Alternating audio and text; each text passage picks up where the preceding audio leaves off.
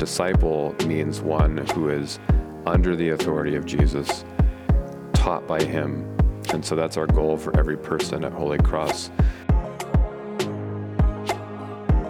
Hello, this is Pastor John. This is Dorothy Jones, Parish Administrator. And this is Pastor Tim, and we are going through our new mission statement and our, our thinking about that, growing disciples for life. And so, as we're reading this together, we hope you are too. And we're going to just react as the staff to some of these uh, questions that are in here. But before we get to that, uh, Pastor John, why don't you just give us a quick overview of this uh, first chapter, Growing Gospel Centered Disciples of Jesus Christ for Life? Yeah, so this is like a, you know, 40,000 feet flyover of the mission statement, growing gospel-centered disciples of Jesus Christ for life. And really the idea here is, is, you know, why do we exist? Why do we show up for church? Why are we part of a church? And we want to be really focused um, that what does it look like to fulfill the Great Commission Jesus gave us in Matthew 28 in our church? And so growing gospel centered disciples of Jesus Christ for life. First, that means that we're disciples. That word disciple doesn't mean like Christian 2.0, next mm. level Christian. It just means Christian. like a, a, Christian is a disciple. Yeah. And a disciple is a Christian. And a disciple means one who is under the authority of Jesus, taught by him. And so that's our goal for every person at Holy Cross. Uh, we are also disciples who are growing and helping others grow. And so we, we very much want to have this growth mindset where we're showing up to church and Christian community saying, How is God going to grow me? Hmm. And how can I encourage others to grow and bear fruit as Christians? Uh, we're disciples whose growth is motivated by the gospel. That's what hmm. gospel centered means. It means that we're not going to be pressured, guilted, arm twisting, you know, we're not going to, um, it's not like a competition. Like we're growing because Christ loves us. Hmm. And his love, his gospel, his good news is what motivates our growth. Uh, we are, finally, we're disciples for life. And, and that means that our growth as Christians in the church is not just this episode, like I got baptized or I got confirmed or mm. I got married at the church or I, I went to the new members group and joined the church and was there for a year and now I'm not. Uh, it's, it's, we're invested in this body of believers for life. And, you know, if we move to another city, we, we find another body of believers and we're just in fellowship with the church till we're dead. Yeah. And then beyond, right? and then forever into, because yeah, into the um, new life. This is the uh, it's we have a, a forever family. Yeah, good. Yeah. Good. So that's kind of the overview of what does it mean when we say we want to be a church that is growing gospel centered disciples of Jesus Christ for life. So let's get a little bit of reactions to this and, and think through some of these reflection questions. So, Dorothy, I'll put you on the spot. Mm. Imagine if a friend, neighbor, or family member who does not attend church asked you, What's the big deal about going to church? What's, well, your, what's your response to them? Well, for me, and always has been, I've always loved going to church. Is is it's my family. It's in an extended family, but it's also, but most importantly, I think it's where I, I get grounded as in faith through Christ because there's so much stuff out there that's where we learn and hear and it just it you know I'm not tossed about hmm. and so um, and, and, having that fellowship of believers with me it gives me that security and uh, and together we're just stronger so uh. It, yeah, it just makes a huge difference for me. That's not, that's pretty good. I'm going to that church. There you go. How about you, Pastor John? Well, you know, I at my former church, um, I would often tell people, and maybe I've told Holy Cross this too. I can't remember. You only got so many stories as a pastor, you know. But mm-hmm. you know, I I will tell people, I don't go to church because I'm a pastor. Like I go here because I need this, and mm-hmm. so for me, worship is the only real steady thing in my life. Hmm and I have a, a, I think I have a great life, you know. Yeah, right. but right. but I'm saying I'm not reliable. the people that I love the most are not always reliable. The world I live in is not reliable. I don't, my health eventually is not going to be reliable. You know, finances, all those things. And so I know that when I come to worship, there is security here. That I'm hearing about something that's unbreakable, that's durable, the love of God in Christ for me. And so if I were to miss church, I feel very exposed and vulnerable. Exposed meaning I feel paper thin. like I don't, I don't, I'm not strong and, and I'm not um, confident to live this life. And so um, that's, I, I come to church because, man, I just really need to. Yeah, yeah. I don't really like myself if I were like away from church because um, I start to drift from who I am in Christ. Hmm. I th- yeah, that's pretty compelling, I'd say. A neighbor might be like, "Really?" like, yeah, really.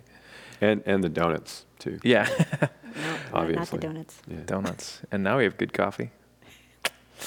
anyway, I th- so I think if I was asked that question, I, I would say something similar. That um, you know, it's only with the the church and hearing the gospel that my life makes sense. Hmm. That's great. Like I'm kind of a philosophical person. I have big questions, and I've just found that like in the mouth of Jesus, those questions are answered t- in a way that gives me peace.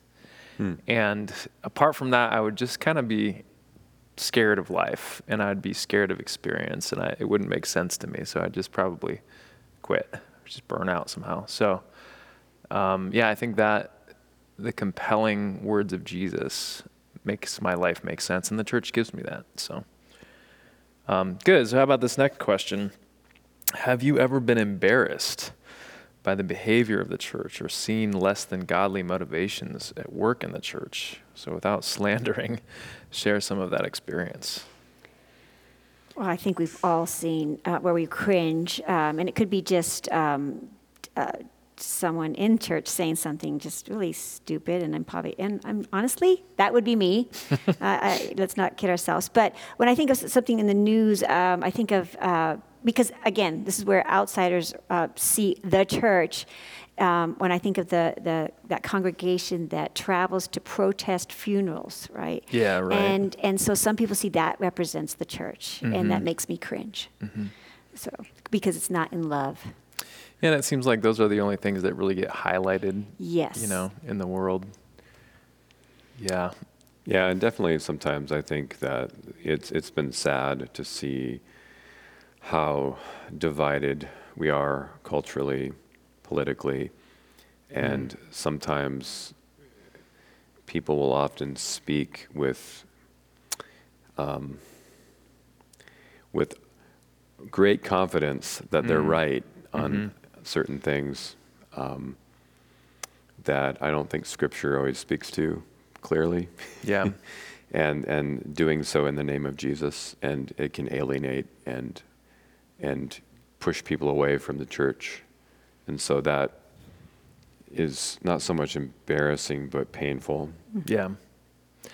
Yeah, I, I think one of the tasks for me as a pastor when I, I do a lot of new member conversations is just to tear down some of the false pictures of church that people have. hmm um, getting past some of the cliche kind of assumptions about church, um, the simplistic things. Um, yeah, a lot of the kind of the um, just kind of legalistic or mean-hearted or turn and burn kind of conversations that people have maybe heard, um, and just bringing it back to Jesus. So I think, yeah, when when the conversation is more about like who's power, who's in power and who's right, it, and doesn't mention the work and the service of Jesus. Yeah, it's painful to see that, and it's like, all right, great, I'm gonna have to undo that. Um, when I talk, hopefully, when people have that conversation with the church. Um, let's move down now to the next section of questions, and let's go to the first question. It's this: Describe a time in your life when growth was uncomfortable or even painful, but the end result was worth it. So, how old were you, and in what ways did you grow? Pick a year. uh, just to be completely honest, I think that every year I've been here at Holy Cross, um, just because I've never been in a senior pastor role, and you have to kind of learn quickly, and um, just some of the transitions and changes and curveballs related to everything that 2020 was, and um, just also just learning my own limitations, Hmm. and uh, it's not fun, and um, just learning that um,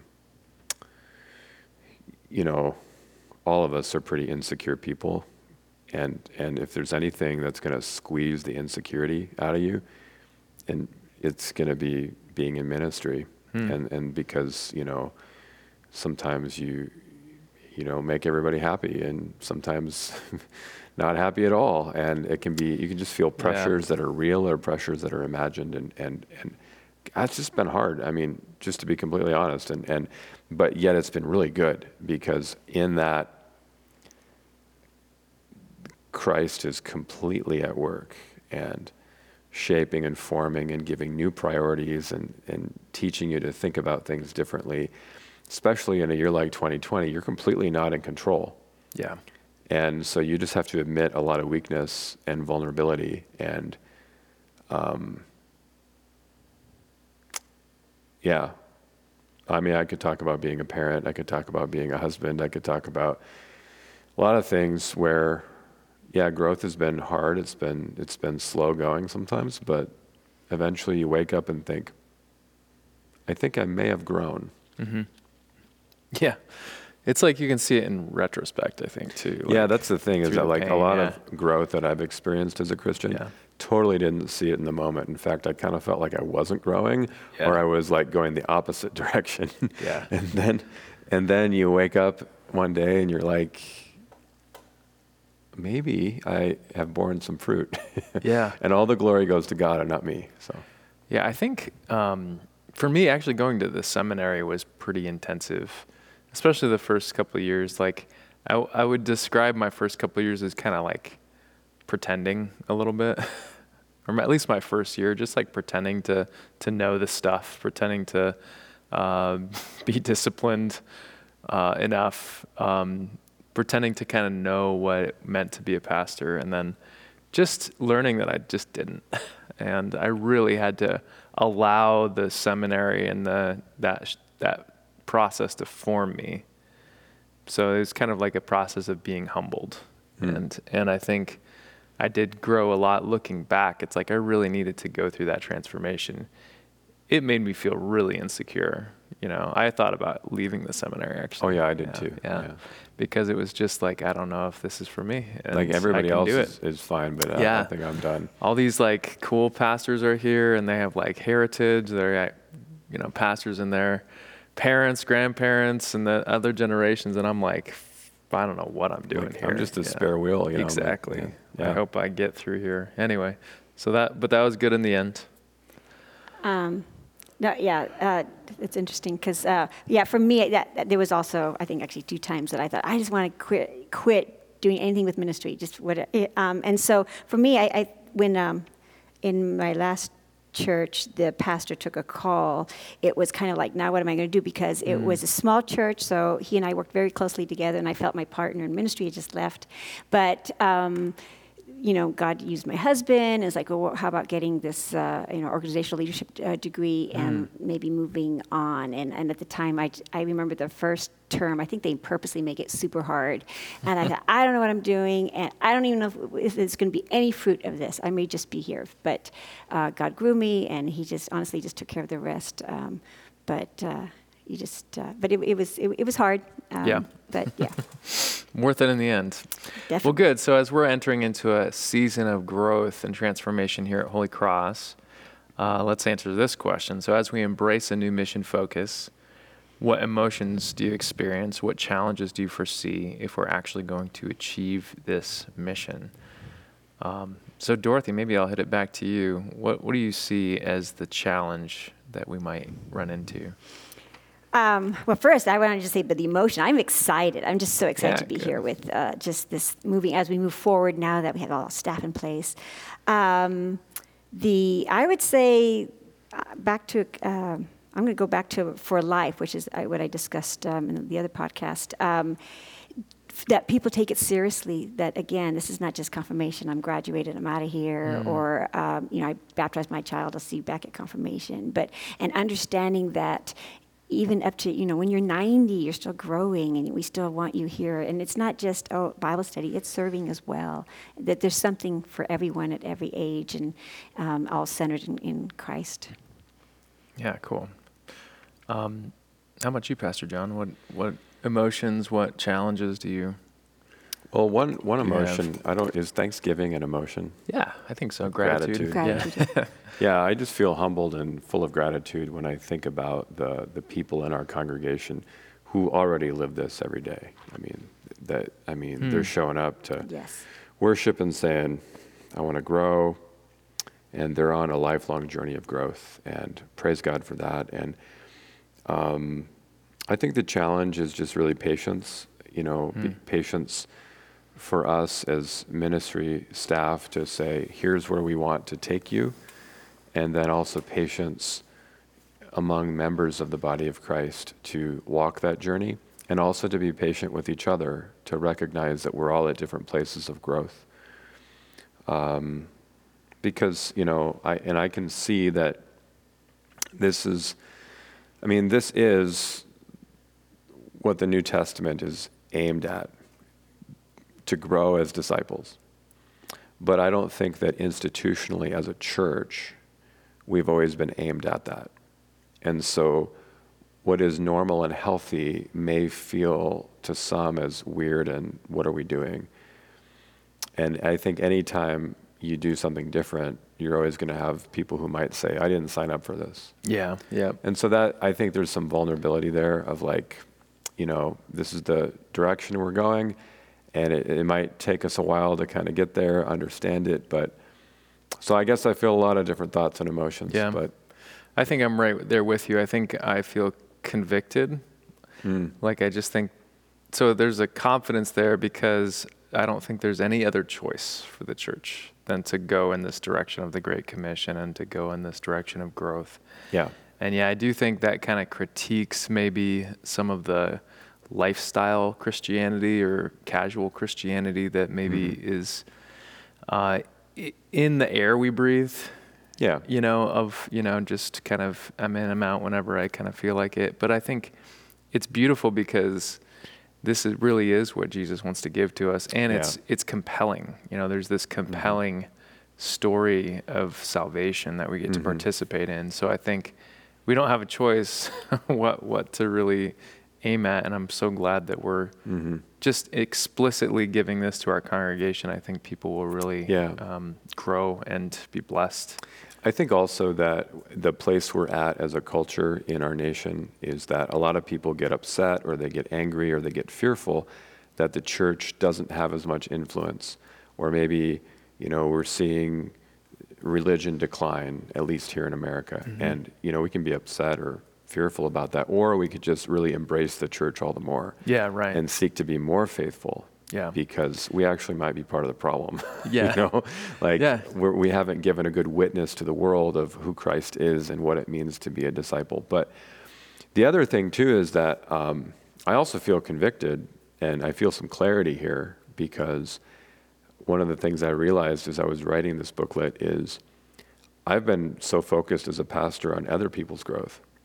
Mm. But the most important question for me to ask is about my growth.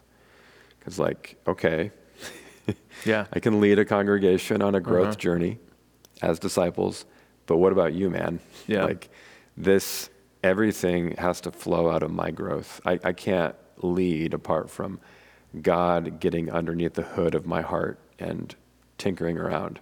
Yeah. So, Well, that's a little excitement, a little bit of uh, nerves, maybe. Oh, yeah, Like, what's for the guy sure. going to do? yeah. He's going to put a supercharger in there.